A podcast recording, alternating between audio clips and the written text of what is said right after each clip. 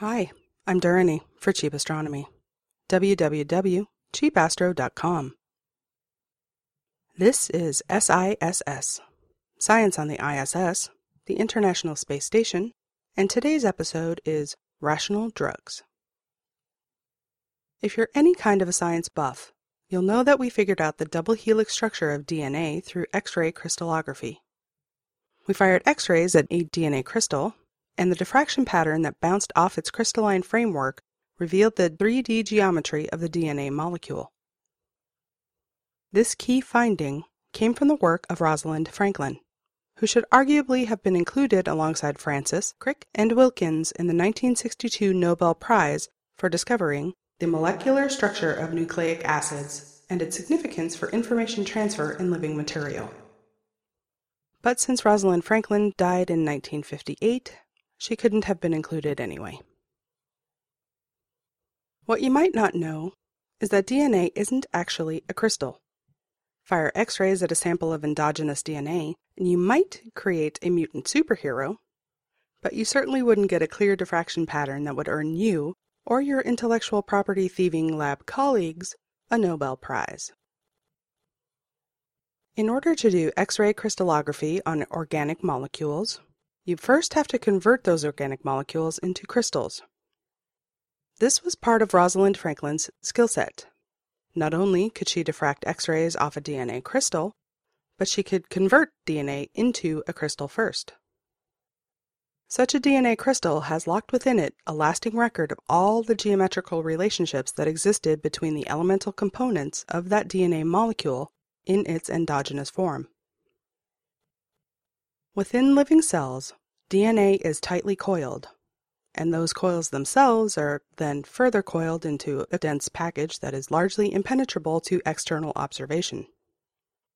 But kill the cell, isolate its DNA, unravel that DNA, and then fix it into a crystalline structure, then the true nature of DNA's underlying molecular architecture can be revealed. But long before the ISS was even conceived of, we had pretty much worked out the structure of DNA, and X ray crystallography had moved on to tackle proteins. Proteins underlie a much wider variety of complex biological functions than just the recording and reproduction of the genome. For example, our continued existence is entirely dependent upon some protein based sewing machines called ribosomes, which can both zip and unzip our multi-coiled DNA genome for the purpose of accessing all the different DNA information templates that we require to live and to grow and to reproduce. These ribosomes are really tiny, molecular sized machines and we still only have a vague understanding of their 3D structure and of how they do what they do in a mechanical sense. If you really want to understand how biochemical processes work, you really have to start thinking in 3D. And once you start realizing how many varied protein structures underlie each and every biochemical action that keeps us alive and well, you might start wondering why more people aren't investigating the 3D structure of proteins. Well, in fact, lots of people are investigating the 3D structure of proteins. But it's a frontier that we have barely begun to explore. The geometry of DNA was relatively easy since it's the same basic geometry repeated over and over again down a long chain. Proteins are not so easy, since they can form much more complex and irregular shapes. It's these very different protein architectures that allow the many different proteins out there to do the many different things that they do. Back in the 80s and 90s, while we were still doing space shuttle duration missions into microgravity, space shuttle science demonstrated that proteins can be crystallized in space much more effectively than they can be on the Earth's surface.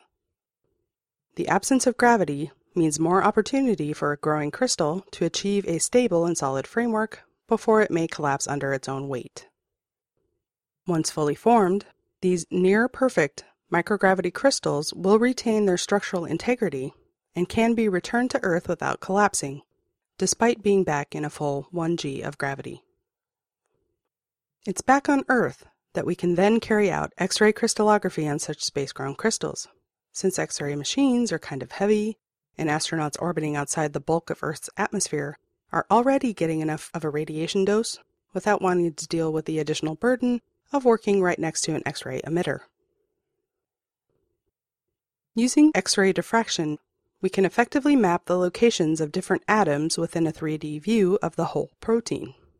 And with this structural information in hand, we can then determine exactly how the protein works, and we can also identify small molecules that may have the ability to either aid or impede that protein's function. And why does that matter? Because that is the basis of nearly all of modern pharmacology.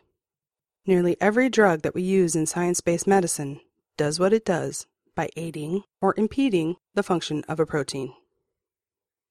Penicillin works by binding with the bacterial protein enzyme DD transpeptidase and blocking its function in building bacterial cell walls. Blocking this function kills the bacteria. Caffeine, a drug that affects people, interacts with protein gates that are present in membranes of many of the neurons in your brain. Caffeine fits the keyholes that are supposed to unlock some of those protein gates. But caffeine is an impostor. It fits the keyhole, but it doesn't open the gate. The real key, adenosine, helps your body to relax and conserve energy. So, by stopping adenosine from opening protein gates, caffeine makes you vigilant and full of nervous energy. So, the future of pharmacology is all about protein structures and it's all about rational drug design. Irrational drug design, which is essentially accidental drug design, involves coming upon a stack of staphylococcus infected plates that you'd forgotten you left in a corner of the lab, and then finding the staphylococcus had died on all the plates that had gone moldy. This actually happened to Alexander Fleming in the 1920s, who then went on to discover penicillin. He won a Nobel Prize in 1945, along with Howard Florey and Ernst Chain, who realized penicillin's potential as a life saving drug and also worked out how to mass produce it. But that is not rational drug design. Rational drug design involves gaining an in depth understanding of a protein's 3D mechanical structure and then identifying a small molecule that can interact with that structure. There are a growing number of catalogs full of such protein interacting molecules, which all have the common feature of being druggable. For a small molecule to be considered druggable, it must be able to do the following 1. Be ingested or injected in a way that does not destroy the molecule nor harm the person who is taking it. 2. Be transported to the site where its action can have a therapeutic effect. And 3. Have minimal nasty side effects along the way and be metabolized into oblivion after doing its job. A good example of such a small molecule, which then became a rationally designed drug, is Gleevec. Gleevec was designed and developed to treat a certain form of leukemia by blocking the action of tyrosine kinase enzyme, which, you guessed it, is a protein. Tyrosine kinase is only active in growing cancer cells, and blocking its action leads to the death of those cells, while leaving normal, non cancerous cells unharmed. Now that sounds like a rational drug. So, how does the ISS fit in here? Well, building bigger, better protein crystals in microgravity should allow us to gain a better understanding of how proteins work, which should give us a better understanding of how to manipulate those proteins using rationally designed drugs that will then improve and prolong our lives. Right now, today, this work is still largely experimental. Most of the focus is still on proving the worth of protein crystallization in microgravity. We know we can build better protein crystals in space, but just how much better will come down to fully refining the technique. From there, we will then have to determine whether the maximum achievable improvement is really worth all the cost and effort involved. That is the objective and the endpoint of ISS science in this noble endeavor. Taking the next steps towards rational drug design will nearly all happen back on Earth. So it might be a while before we hear that a particular crystal, built on the ISS, led to the design of a particular drug that, back on Earth, saved countless lives, or at least prolonged countless lives. But we really might hear something like that one day, in the not too distant future, if the ISS science goes on. Thanks for listening. This has been Durrani on behalf of Cheap Astronomy. www.cheapastro.com. Cheap Astronomy offers an educational website where we hope the people doing all these experiments on the ISS have all the adenosine inhibiting caffeine they need to be successful. No ads, no profit, just good science. Bye.